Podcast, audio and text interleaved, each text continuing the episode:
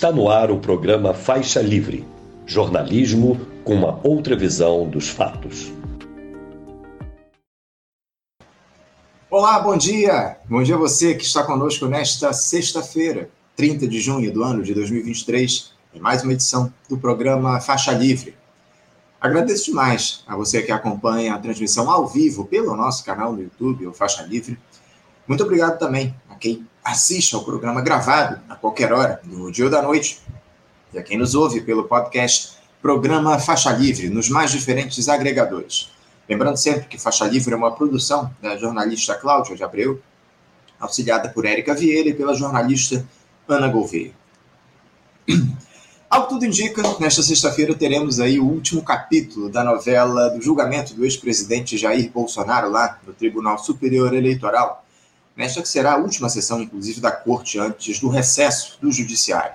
Ontem o placar ficou em 3 a 1 pela condenação do ex-presidente à inelegibilidade por oito anos e formou-se também maioria contra a punição do vice na chapa presidencial, o general Braga Neto.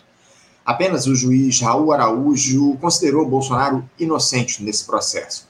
Restam agora os votos dos três ministros do Supremo Tribunal Federal, Carmen Lúcia, Nunes Marques e Alexandre de Moraes, ou seja, a perda dos direitos políticos do ex-capitão é apenas uma questão de tempo.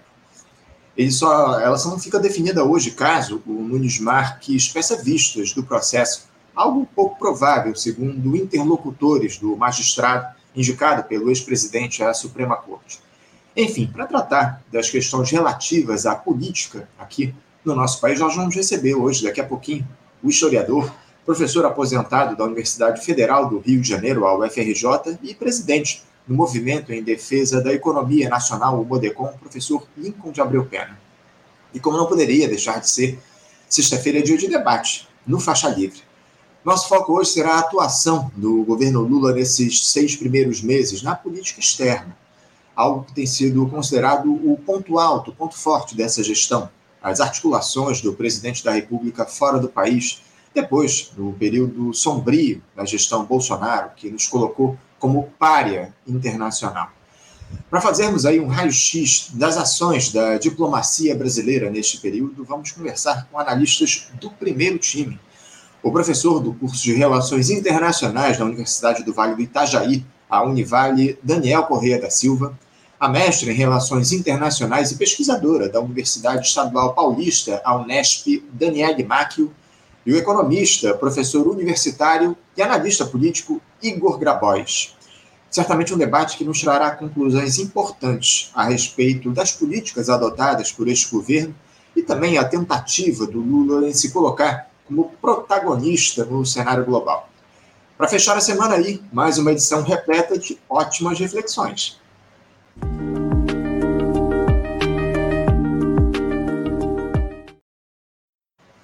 E para começar, eu cumprimento do outro lado da tela o nosso primeiro convidado de hoje. Eu me refiro ao historiador, professor aposentado da Universidade Federal do Rio de Janeiro, a UFRJ, e presidente do Movimento em Defesa da Economia Nacional, Bodecom, professor Lincoln de Abreu Pena. Professor Lincoln, bom dia. Bom dia, Anderson. Bom dia a todos os ouvintes e participantes do Faixa Livre.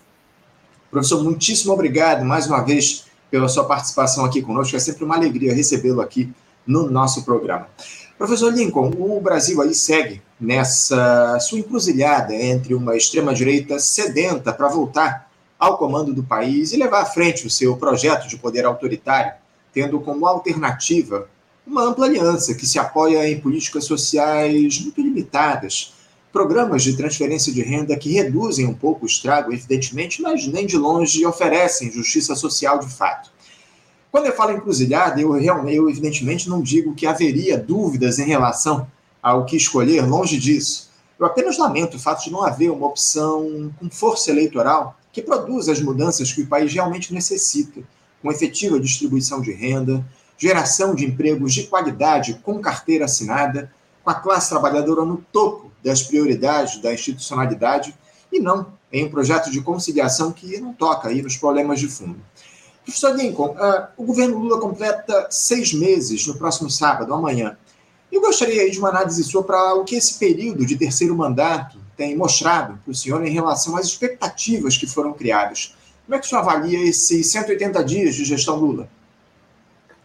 Olha, esse, essa avaliação, ela, de certa maneira, não nos surpreende do ponto de vista da, dos primeiros momentos do governo, tendo em vista que o retorno ah, de Lula e, consequentemente, da reafirmação dos postulados democráticos, depois de quatro anos de tentativa de sabotagem das instituições democráticas, é, era de se esperar que ele enfrentasse, como está enfrentando, dificuldades de operar o seu governo, tendo em vista, em primeiro lugar, o fato de que os derrotados são muitos. Afinal de contas, foi uma eleição disputadíssima, quer dizer, que dividiu literalmente o país.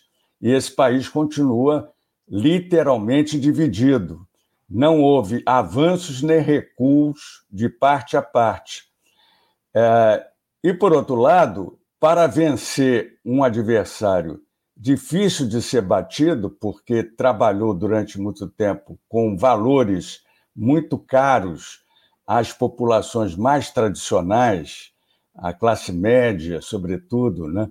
apavorada com qualquer tipo de transformação que venha a ocorrer e com todo aquele conjunto de fake news que, sem, sem dúvida alguma, foi instrumentalizado para tentar barrar o retorno de projetos mais reformistas e socialmente mais consistentes, é, esse, essa frente que se constituiu é, é, era uma frente eleitoral, não necessariamente uma frente governamental.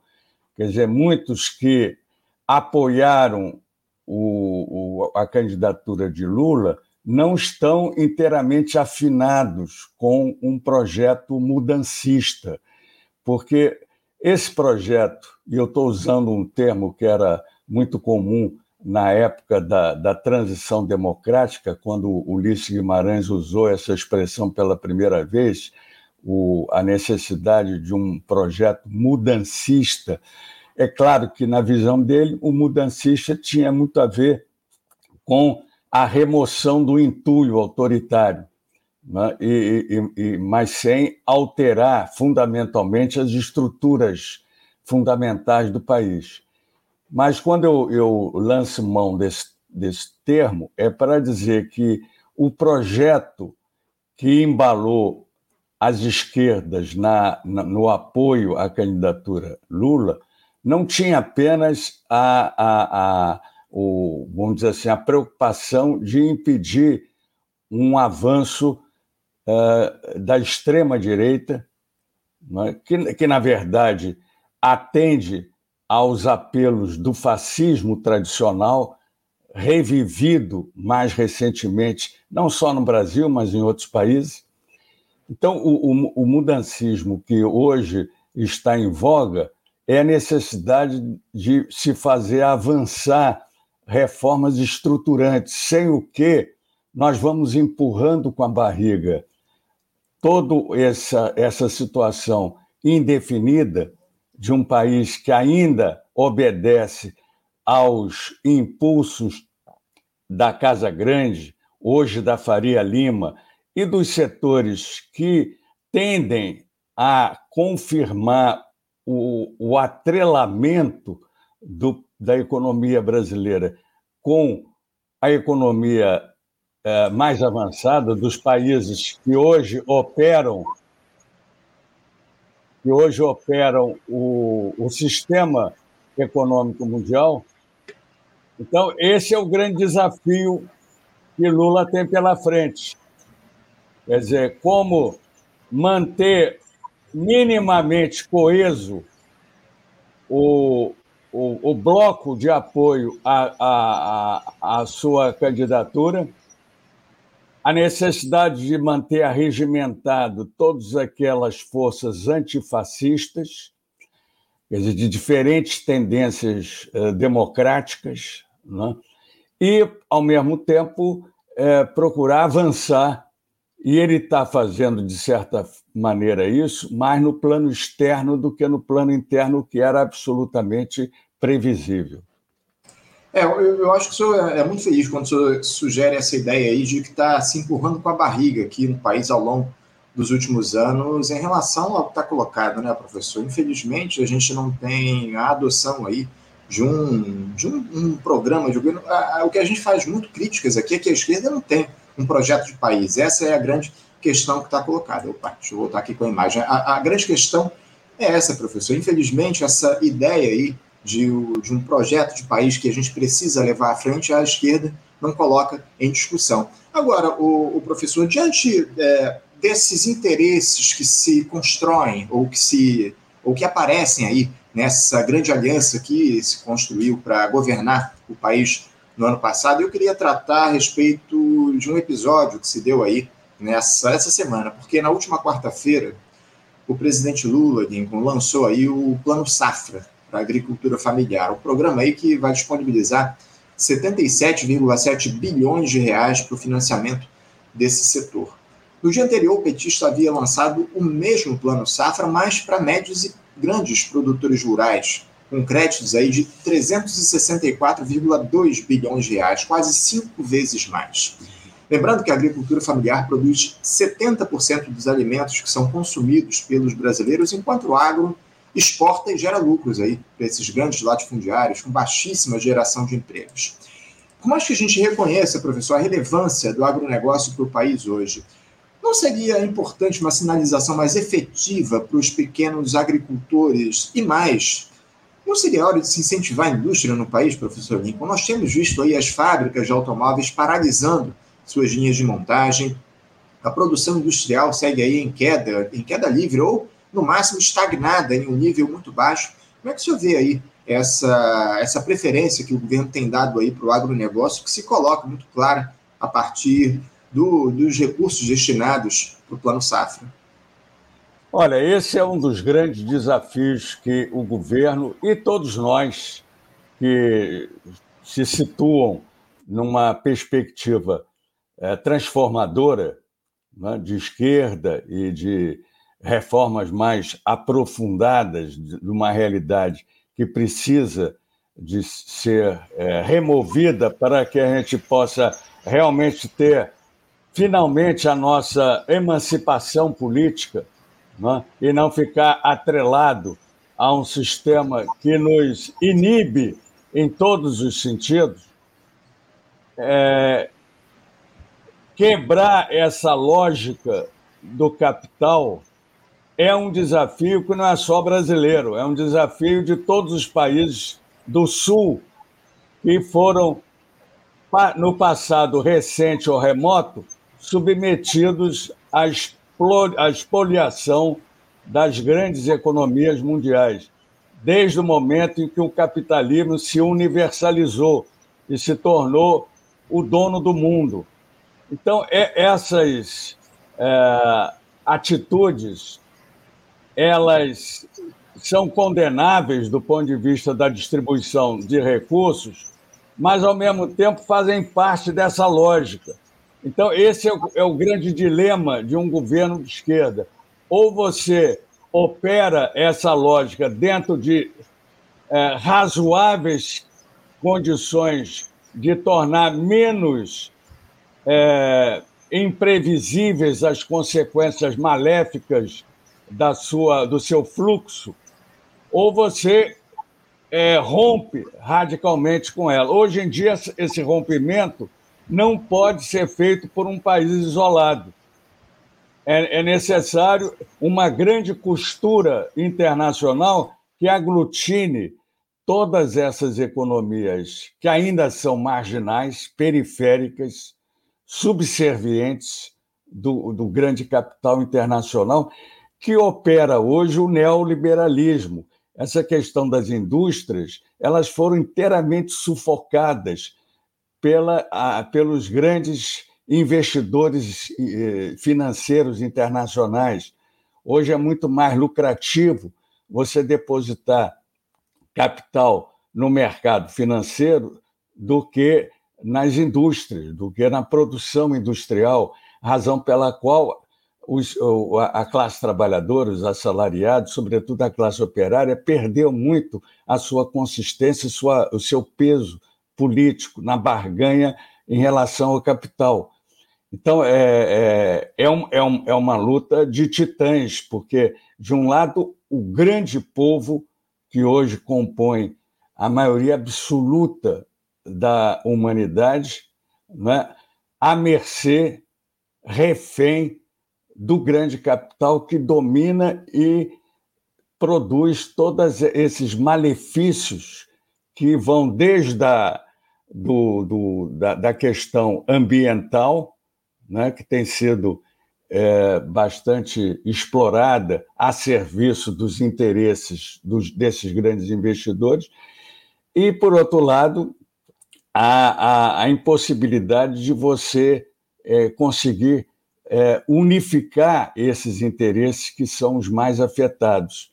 É, é, por isso que eu estava dizendo que do plan, no, no, plano, no plano internacional, o, o, o, governo Lula até que tem feito a, avanços bastante significativos, não só retomando a, o protagonismo da, da diplomacia brasileira, que tinha sido sufocada durante o governo Bolsonaro, mas abrindo a perspectiva para uma unidade maior, uma revisão dessa estrutura organiza, organiza, organizacional que ainda opera o, o, os, os, grandes órgãos internacionais.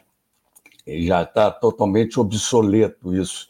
É preciso que esses países do Sul tenham uma unidade que ultrapasse os continentes não é só a América Latina, não é só a África, mas também o Sudeste Asiático e toda a, a, a grande rota da seda hoje liderada pela China. De modo que eu acho que isso é um, é um problema sistêmico, não, não, não é um governo que vai resolver esse problema. É claro que essas decisões de beneficiar de forma até ultrajante o, o, o, o agronegócio, é, a ponto de penalizar a agricultura familiar é uma concessão que não pode ser feita a essa altura. Um governo comprometido com essa luta pela emancipação dos povos do mundo inteiro não pode fazer concessões a, a esse nível. É, é, o que eu penso. É, professor, eu, eu tenho pleno acordo ao que o senhor coloca aqui, ainda mais em um, um, uma situação como essa em que nós temos, onde as representações dos trabalhadores, o sindicalismo, perdeu muito espaço ao longo dos últimos anos. Esse é um processo e que a gente precisa enfrentá-lo de cabeça erguida e com coragem, mas eu não sei se, se esse governo vai, vai, pelo menos, dar o pontapé inicial para a gente enfrentar esses, esses interesses que estão colocados da turma no andar de cima. Não é a impressão que eu tenho, pelo menos nesse momento, nesses primeiros seis meses de gestão Lula. Muito se falou a respeito, durante a campanha, da necessidade de revogação da reforma trabalhista, por exemplo, e acabou se mudando o discurso. Né? Depois o Lula admitiu só a possibilidade de revisar a contrarreforma aprovada lá durante a gestão do Michel Temer. Enfim, a gente precisa ficar muito atento e cobrar é, mudanças efetivas aí no que diz respeito à necessidade de valorização da classe trabalhadora, de retomada da indústria no nosso país, de deixar um pouco o agro de lado, porque eh, ontem, inclusive, o professor Marcos Pedlowski conversou conosco e disse que o agronegócio não deveria ser prioridade no nosso país. Eu concordo com essa avaliação do professor Marcos. Agora, o, o, o professor Lincoln, o, o, Lula, o presidente Lula, ontem, e acabou dando uma declaração que criou muita polêmica, especialmente na grande imprensa, né? Ele teve, teve ele deu uma entrevista lá para a Rádio Gaúcha eh, e acabou dizendo o seguinte: ele disse que o conceito de democracia é relativo. E disse isso ao ser perguntado sobre o motivo de a esquerda seguir defendendo o regime venezuelano. Eu queria que o senhor falasse um pouco a respeito disso. O Lula tem sido aí um porta-voz, digamos assim, da Venezuela. Como é que o senhor observa aí essa fala do presidente dizendo aí que a, a democracia é um conceito relativo. Como é que o senhor vê essa declaração do presidente da República? Olha, a gente não pode ficar na periferia dessa discussão. A mídia tradicional tem batido firme desde ontem, logo após esse pronunciamento, e hoje já com articulistas fazendo alusão crítica a esse episódio. Olha, se nós formos aprofundar essa questão da democracia, o Lula tem razão. Porque numa sociedade de classes, você tem leituras distintas do significado e do sentido da democracia. Uhum. É, então, é, nós vivemos mundialmente, salvo alguns países em que essa questão não é tão latente assim, mas nós vivemos numa sociedade de classes, de interesses opostos, que se coordenam dentro de valores civilizatórios minimamente capazes de fazer florescer a democracia política. Essa democracia política deve ser preservada em todos os seus aspectos. Mas e a democracia social? Há um silêncio absoluto sobre o que pensa o homem ou a mulher submetida ao desemprego, ao desamparo, à falta de dignidade mínima na sua condição de vida. Para ela, a democracia é uma piada, não uhum. existe concretamente. É diferente daqueles bem situados, remunerados, empregados, que naturalmente não têm nenhum desejo de ampliar essa sensação de bem-estar a todo o povo. Então, profundamente falando, é, há sentido nessa fala espontânea do Lula, porque as grandes lideranças elas não precisam estar sendo colocadas num, num, numa espécie de, de, de autoproteção para saber escolher as palavras que devem ser ditas publicamente. Quer dizer, o, o, o grande, as grandes lideranças elas têm essa autenticidade de dizer o que pensam, às vezes sem aprofundar o que dizem e fica sempre aquela sensação de que, no fundo, elas estão defendendo regimes autocráticos, ditatoriais, quando, na, na verdade, a questão não é bem essa. É claro que a, a Venezuela não é nenhum paraíso, não é nenhum modelo de democracia, todos nós sabemos disso. Mas essa insistência em evitar uma política correta, justa, de não se imiscuir em países, é, é, em outros países, é uma política corretíssima. Quer dizer, não, não, não faz o, o, o que o governo norte-americano gostaria que o Brasil e outros países fizessem, de condenação absoluta.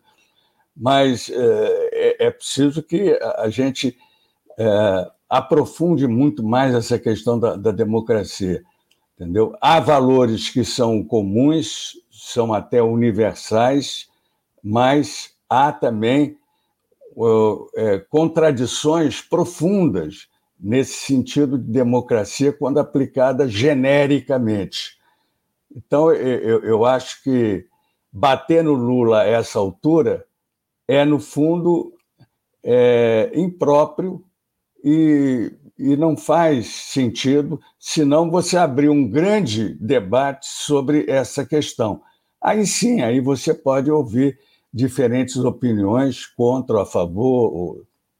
Eu, eu acho que é, é, não vou estar citando aqui autores nem nada para a gente não estar sofisticando ou tornando erudita essas colocações, eu estou dizendo exatamente o que eu penso. Eu acho que, no fundo, o Lula botou o dedo na ferida de um sistema desigual que não admite falas dessa natureza.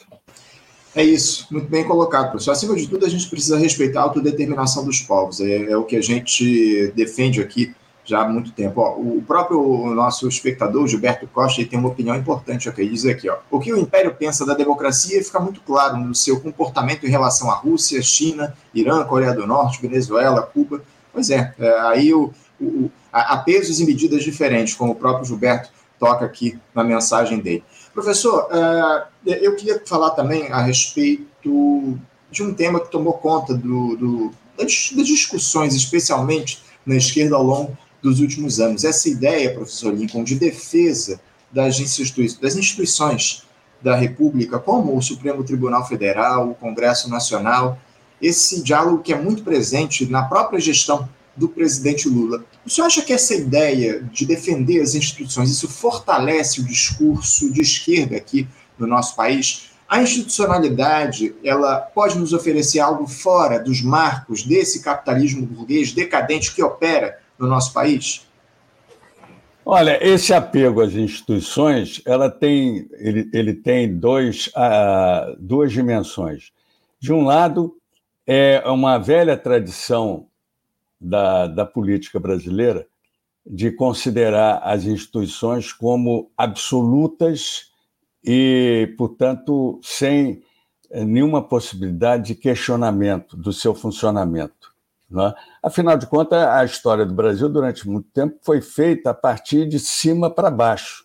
Quer dizer, é, é a história do, do colonizador, que na verdade nunca foi colonizador, do, mais do colonialista, que tomou conta, ocupou os territórios aqui na América e em outras partes do mundo.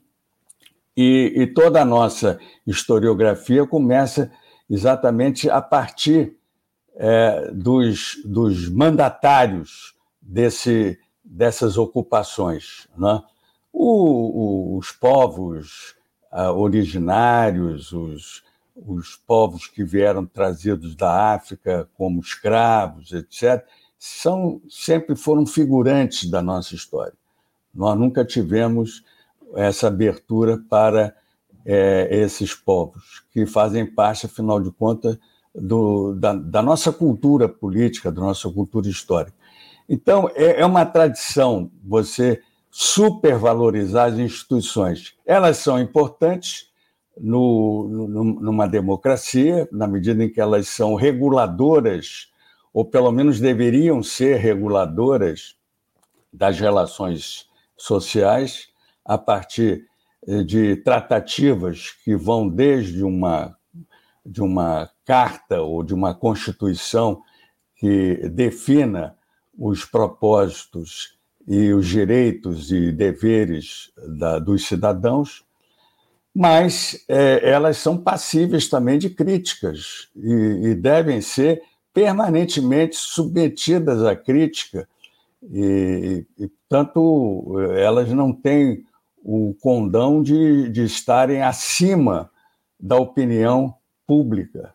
Ao contrário, num regime especialmente republicano, a coisa pública deve falar mais alto do que qualquer outro valor instituído ou institucional.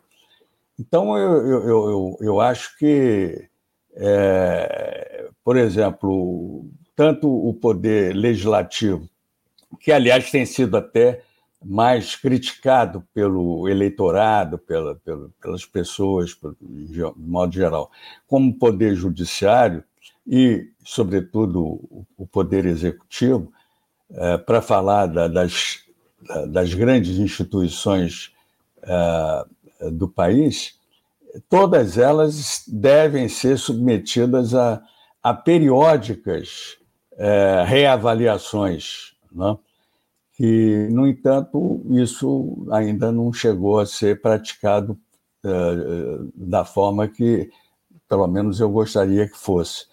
Agora, eu só queria acrescentar o, a questão em relação ao item anterior, porque o, esse comentário do nosso participante que você leu, é, e que foi muito feliz, né, é, o Gilberto Costa, né, é, de que esse país, que são os Estados Unidos, que tentam regular a questão da democracia como se fossem o, o, os, os magistrados da democracia do mundo, são os mesmos que mantém Guantánamo, que já foi condenado até pela ONU pelos maus tratos e torturas sistemáticas dos, dos presos, num território que não deveria pertencê-lo. É? Então, isso daí, a imprensa, a mídia oficial, simplesmente silencia, não trata da questão.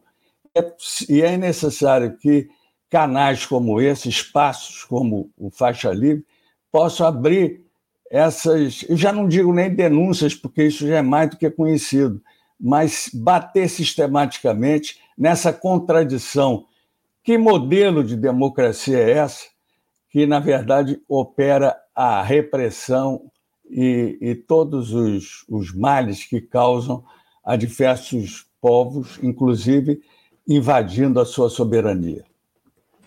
É isso, é isso, professor. E o, e o Gilberto ele acrescenta aqui, ó, o Porto Rico é outro ótimo exemplo em relação a isso que ele está dizendo. O Fernando Pessoa dizendo aqui, ó, a democracia tem um caráter de classe mesmo, por isso sua relatividade é isso. Essa é a discussão que se coloca e a gente precisa, acima de tudo, trazer essas contradições, como o professor Lincoln disse aqui é, nessa sua última fala. Agora, o, o professor Lincoln, mais uma vez, mudando de assunto, temos muitos temas aqui para tratar nessa edição de hoje, porque hoje pode ser definida, inclusive, a inelegibilidade do ex-presidente Jair Bolsonaro a partir da análise lá do Tribunal Superior Eleitoral a respeito do cometimento por parte do político dos crimes de abuso de poder político e uso indevido dos meios de comunicação. Naquela reunião lá com embaixadores no Palácio da Alvorada no ano passado, onde o Bolsonaro questionou a legitimidade do processo eleitoral brasileiro. O relator da matéria lá no TSE, o ministro Benedito Gonçalves, votou já pela perda dos direitos políticos do ex-capitão e foi acompanhado por mais dois magistrados, enquanto o ministro Raul Araújo votou pela absolvição do ex-capitão. Com mais um voto pela condenação, Bolsonaro perderá os direitos políticos por oito anos. Ainda restam as análises da, dos ministros, das ministras, da ministra Carmen Lúcia, do ministro Cássio Nunes Marques e também do Alexandre de Moraes, o presidente da corte. A expectativa fica justamente, professor Lincoln, sobre a possibilidade de um pedido de vistas do Nunes Marques, que foi indicado pelo ex-capitão ao STF.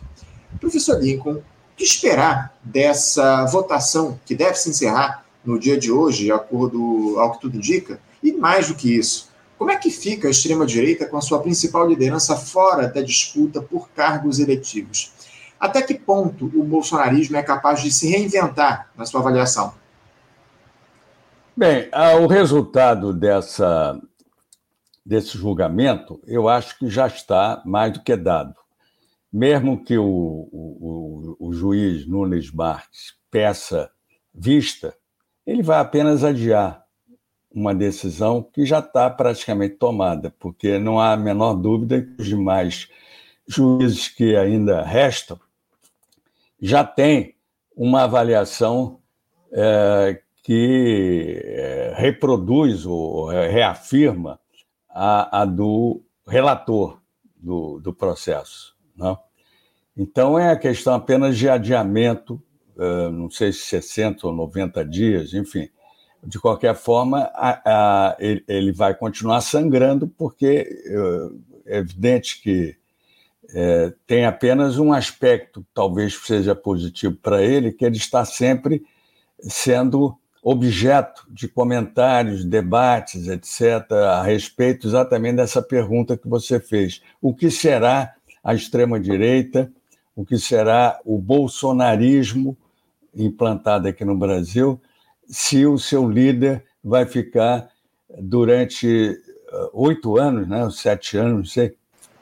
Oito anos, oito anos. Oito anos, oito anos, inelegível. Ou seja, não poderá ser candidato nas próximas eleições.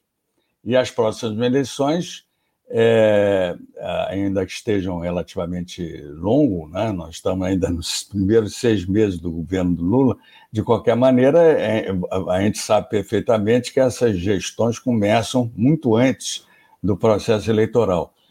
É, eu acho que o, o, o bolsonarismo, enquanto representação dessa extrema-direita, vai, vai continuar não vai sofrer danos maiores, senão o dano principal, claro, que é a ausência da sua liderança maior.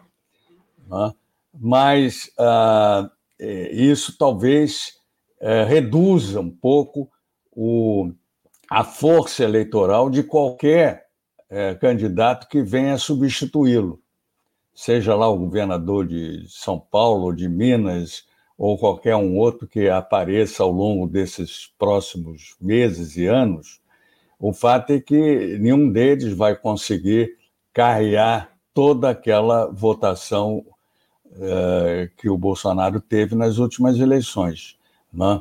Ainda que alguns uh, possam vir a apoiar uma candidatura sem Bolsonaro, exatamente pelo perfil agressivo, violento, uh, defensor das armas, ao invés de defensor dos livros. Né? Ainda existe, talvez, algum mínimo bom senso na direita para uh, saber distinguir um, um candidato menos opressivo, menos antidemocrático, é, e, nesse sentido, fazer uma reavaliação do perfil dessa direita que hoje passou a ter um, um, uma força política que não se esperava que tivesse. Né? Outro dia mesmo, comentando com um, um amigo meu, está dizendo a direita eh, mais assim expressiva e forte que eu conheci na nossa história recente foi o lacerdismo. Lacerda era uma, uma liderança que tinha um poder de oratória, uma capacidade de persuasão muito grande, né? É, muito diferente do Bolsonaro, porque trabalhava com uma, uma racionalidade, com certos valores é, comuns a, a, a qualquer é, prática democrática, por, não importa a sua vertente ideológica, mas é, tinha esse, esse comportamento. E, e, e, o lacerdismo desapareceu com o fim do, de Lacerda. É, isso poderia acontecer com, com, com, o bolsonarismo, mas eu tenho para mim que, é, é, dada a configuração continental e mundial, porque essa, essa é, esse fenômeno é, não é só no Brasil, o bolsonarismo não, não, não é uma planta exótica brasileira, é, ele, ele reproduz, de certa maneira, uma tendência mundial que, ao mesmo tempo, é uma manifestação da crise crônica e aguda do capitalismo. Quer dizer, a impossibilidade de convivência entre os interesses do, do grande capital e com a democracia que vai chegar um momento em que essas coisas vão ficar impraticáveis. Já existem é, a impraticabilidade em vários campos, mas ela pode se agudizar ainda mais, haja vista a permanente perda de direitos trabalhistas no mundo afora. Mesmo nos países que honraram muito esses direitos, é, é, eles foram surrupiados da, da classe trabalhadora.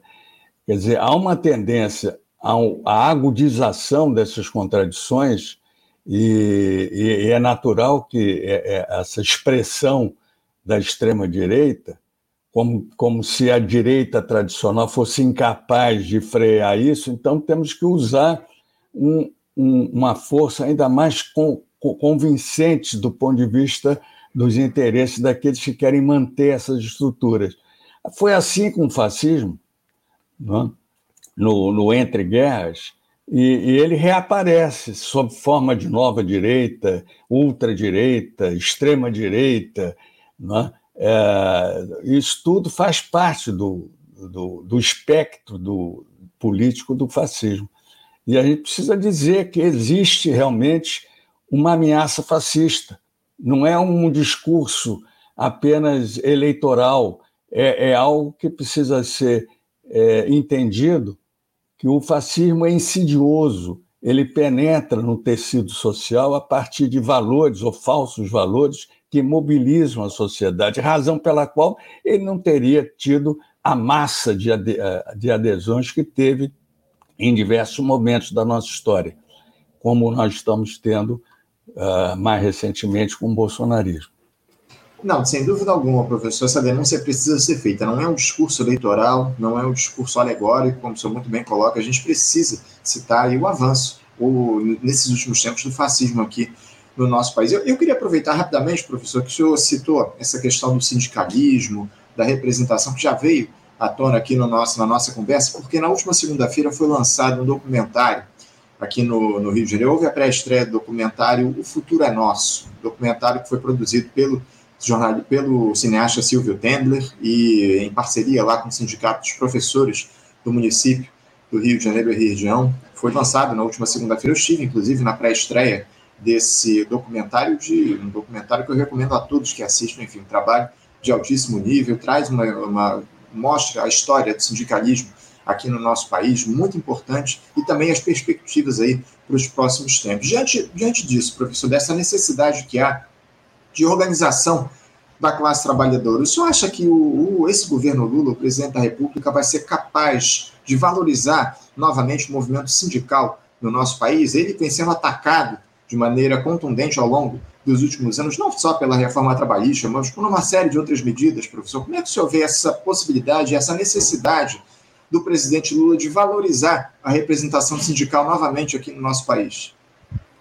Olha, ele tem esse, essa tarefa é, histórica de retomada do papel e do protagonismo na classe operária. Afinal de contas, ele surgiu na classe operária.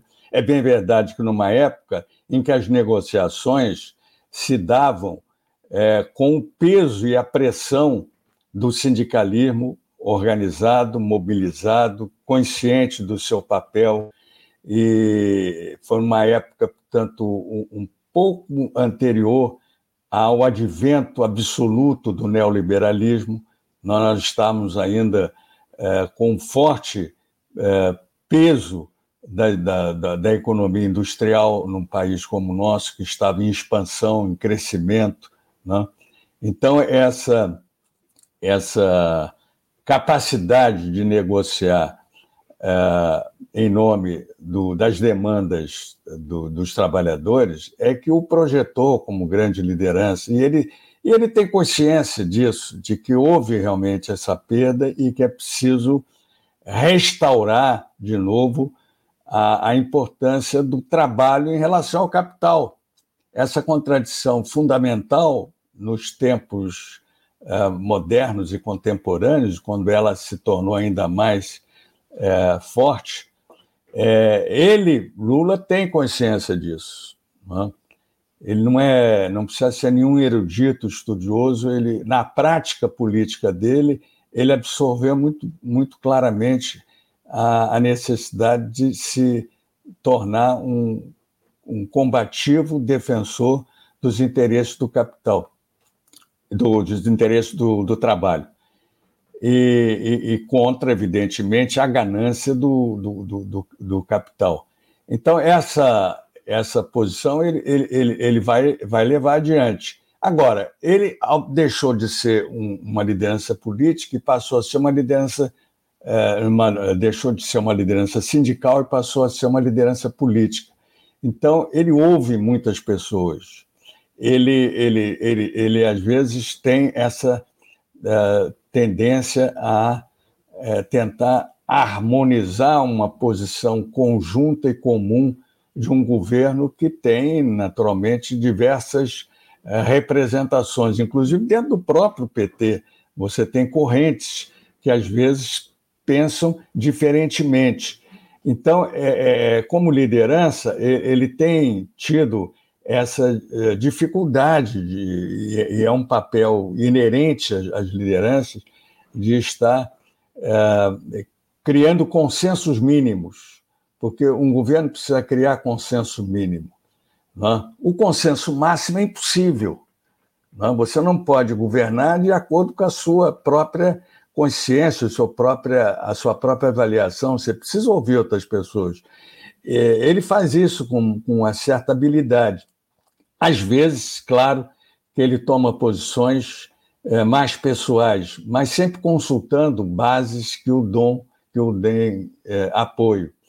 Então, eu, eu, acho que nesse, nesse aspecto eu estou mais confiante. Acho que ele saberá é, retomar esse, essa, esse protagonismo da, da, da classe operária e, e, e reaver, sempre tanto quanto possível, as perdas que se acumularam ao longo do tempo, ao longo principalmente dos últimos anos. É isso, é isso. O presidente Lula é um conciliador por natureza, a gente já observa isso há bastante tempo aqui no nosso país. Professor, eu queria aproveitar que o senhor está aqui com a gente para fazer uma propaganda aqui, porque na próxima semana a gente aqui no Faixa Livre vai sortear uma obra que o senhor gentilmente cedeu aqui para o nosso programa, aqui, o, o livro Brasil Crítica Impura, Viajando pelo Tempo Presente, uma obra que o senhor, que o senhor publicou recentemente, lançou inclusive aqui no nosso programa, eu estive aí no lançamento dela aqui no Rio de Janeiro, lá no Sindicato dos Engenheiros, enfim, um evento muito importante, houve um debate a respeito da, do que é o, o, do caráter desse governo Lula, do que foi essa gestão Bolsonaro, enfim. E o senhor traz aqui nesse livro uma série de artigos importantes a respeito é, do que houve aí no, no, país, especialmente a partir do processo eleitoral do ano passado, da campanha, enfim. O senhor já tratou desse tema aqui conosco e a gente está sorteando essa obra sua aqui, o Brasil Crítica Impura, esse mês de, de junho. A gente vai fazer esse sorteio na próxima segunda-feira. Inclusive, eu peço a nossa assistente de produção, a Érica, para colocar aqui a propaganda do livro, que a gente vai fazer o sorteio na próxima segunda-feira, é, livro aí, O Brasil Crítica Impura, entre os membros aqui do nosso canal nas modalidades parceiro, faixa livre e ouvinte histórico.